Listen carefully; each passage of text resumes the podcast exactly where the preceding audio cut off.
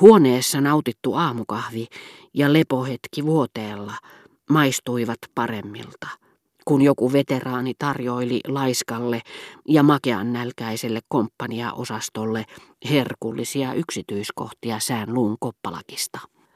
Yhtä korkea kuin minun reppuni. Meinaakos vanha pistää meitä silmään? Ei se millään niin korkea voinut olla, keskeytti nuori kirjallisuuden maisteri, joka yritti slangia käyttämällä olla näyttämättä alokkaalta ja väitti vastaan vain siinä toivossa, että toinen vahvistaisi todeksi väitteen, joka sai hänet haltioihinsa. Vai ei muka ollut? Oletko käynyt mittaamassa? Yhtä korkea oli kuin vanhan reppu. Everstiluutnantti tapitti sitä niin kuin olisi halunnut panna sen putkaan. Eikä sään luu ollut moksiskaan. Tuli ja meni ja kumarteli niin, että monokkeli heilui. Saas nähdä, mitä kapu siitä sanoo. Voi olla, ettei se sano mitään, mutta ei se, ei se siitä kyllä tykkää. Mutta ei tää lakki vielä mitään. Hänellä on niitä kuulemma kotonaan kolmekymmentä.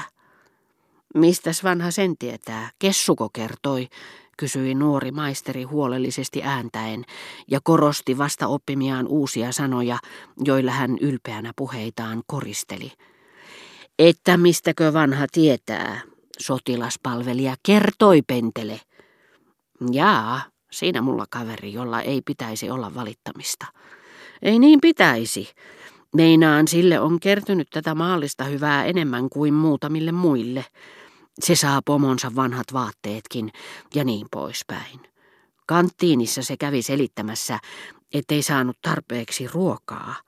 Sään luu tuli paikalle kuin ammuttu ja kokki sai kuulla kunniansa. Minä haluan, että tämä mies saa kunnolla syödäkseen, maksoi mitä maksoi. Ja veteraani korvasi sanojen merkityksettömyyden rehvakkaalla korostuksella ja keskinkertaisella näyttelemisellä, jotka menivät kuulijakuntaan täydestä.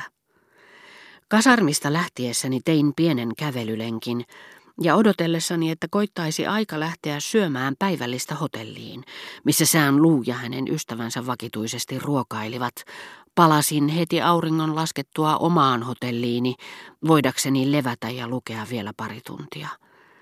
Keskustorilla ilta oli hipaissut linnan ruutisarvea muistuttaville katoille vaaleanpunaisia pilviä, samansävyisiä kuin tiilet, joiden punaa se työnsä päätteeksi valonkajastuksella vaalensi. Niin mahtava elinvoima virtasi hermoihini, etteivät edes liikkeeni päässeet siitä voitolle. Joka ikinen askel, jonka torin kiveykselle painoin, ponnahti siitä ikään kuin kantapäissäni olisi ollut Merkuriuksen siivet. Suihkukaivoista yhdessä vallitsi punainen kajo, Toisissa oli nouseva kuu jo muuttanut veden opaalin kaltaiseksi. Niiden ympärillä leikki pikkulapsia, jotka tuntuivat kirkuvan ja kaartelevan siinä jonkin ajankohtaan liittyvän ohjelman mukaisesti, niin kuin lepakot tai tervapääskyt.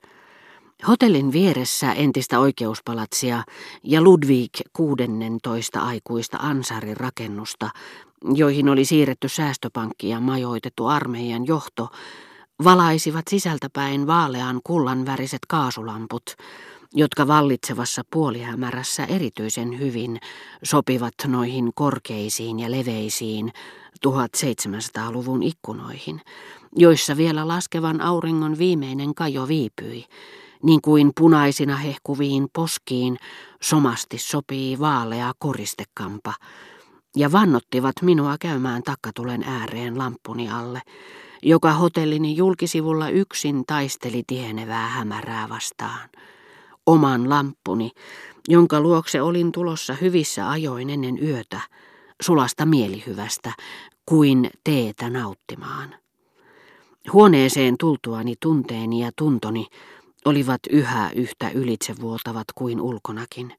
Ne tavallaan paisuttivat pintoja, jotka meistä yleensä vaikuttavat tyhjiltä ja litteiltä, tulen keltaisena läpättävää liekkiä, puotipaperin sinistä taivasta, johon ilta oli ripustellut kuin koululainen vaaleanpunaisia kiekuroita, pyöreällä pöydällä lepäävää oudosti kirjailtua liinaa, jonka päällä pino ruudullista paperia, mustepullo ja Berkotten romaani minua odottivat, paisutti niin, että kaikki nämä yksityiskohdat tuntuvat minusta vieläkin olevan täpö täynnä aivan erikoislaatuista elämää, jonka varmaan taitaisin niistä pusertaa, jos ne vielä kerran tielleni osuisivat.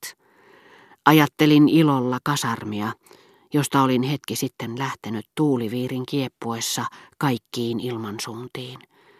Niin kuin sukeltajasta, joka hengittää vedenpinnan yläpuolelle kohoavan putken kautta, minustakin tuntui kuin olisin ollut yhteydessä terveelliseen elämään, raittiiseen ilmaan tuon kasarmin välityksellä, käymällä säännöllisesti tuossa korkealla sijaitsevassa näköalapaikassa, joka hallitsi vihreitten emalin kiiltävien kanavien halkomaa maaseutua, ja jonka suojiin ja huoneisiin minulla oli suunnaton ja toivoni mukaan myös pysyvä etuoikeus tulla, koska tahansa, ja aina saada osakseni erinomainen vastaanotto. Kello seitsemältä pukeuduin ja lähdin illastamaan hotelliin, missä sään luu oli vakituinen ruokavieras. Minusta oli mieluisaa mennä sinne jalkaisin. Pimeys oli täydellinen ja kolmantena päivänä alkoi heti yön hämärryttyä puhaltaa jäätävä tuuli, joka tuntui ennustavan lumentuloa.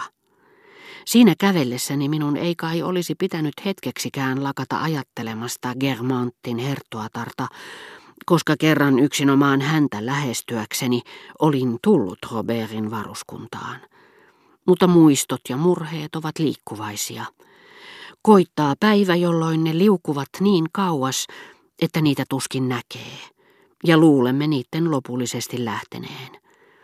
Silloin kääntyy huomio toisiin asioihin. Eikä tämän kaupungin kaduista ollut vielä tullut, niin kuin siellä, missä yleensä asumme, pelkkiä paikasta toiseen siirtymisen välikappaleita. Arvelin ihmeelliseksi elämää, jota tämän tuntemattoman maailman asukkaat viettivät, ja usein jonkin asunnon valaistut ikkunat pidättelivät minua pitkään paikoillani yössä, tarjoten tarkkailtavakseni tosi kohtauksia tuntemattomien ihmisten elämästä, johon minulla ei ollut osaa eikä arpaa. Vähän kauempana itse tulenhaltija näytti minulle hehkuvassa taulussa kastanjakauppiaan kapakan, missä kaksi aliupseeria pelasi korttia, sapelin kannattimet välissään tuolin selkänojalla, aavistamatta ensinkään, että velho oli heidät yöstä taikonut kuin teatterin lavalle, sellaisina kuin heidät juuri sillä hetkellä näki, pysähtyneelle ohikulkijalle, joka puolestaan pysyi heidän katseiltaan piilossa.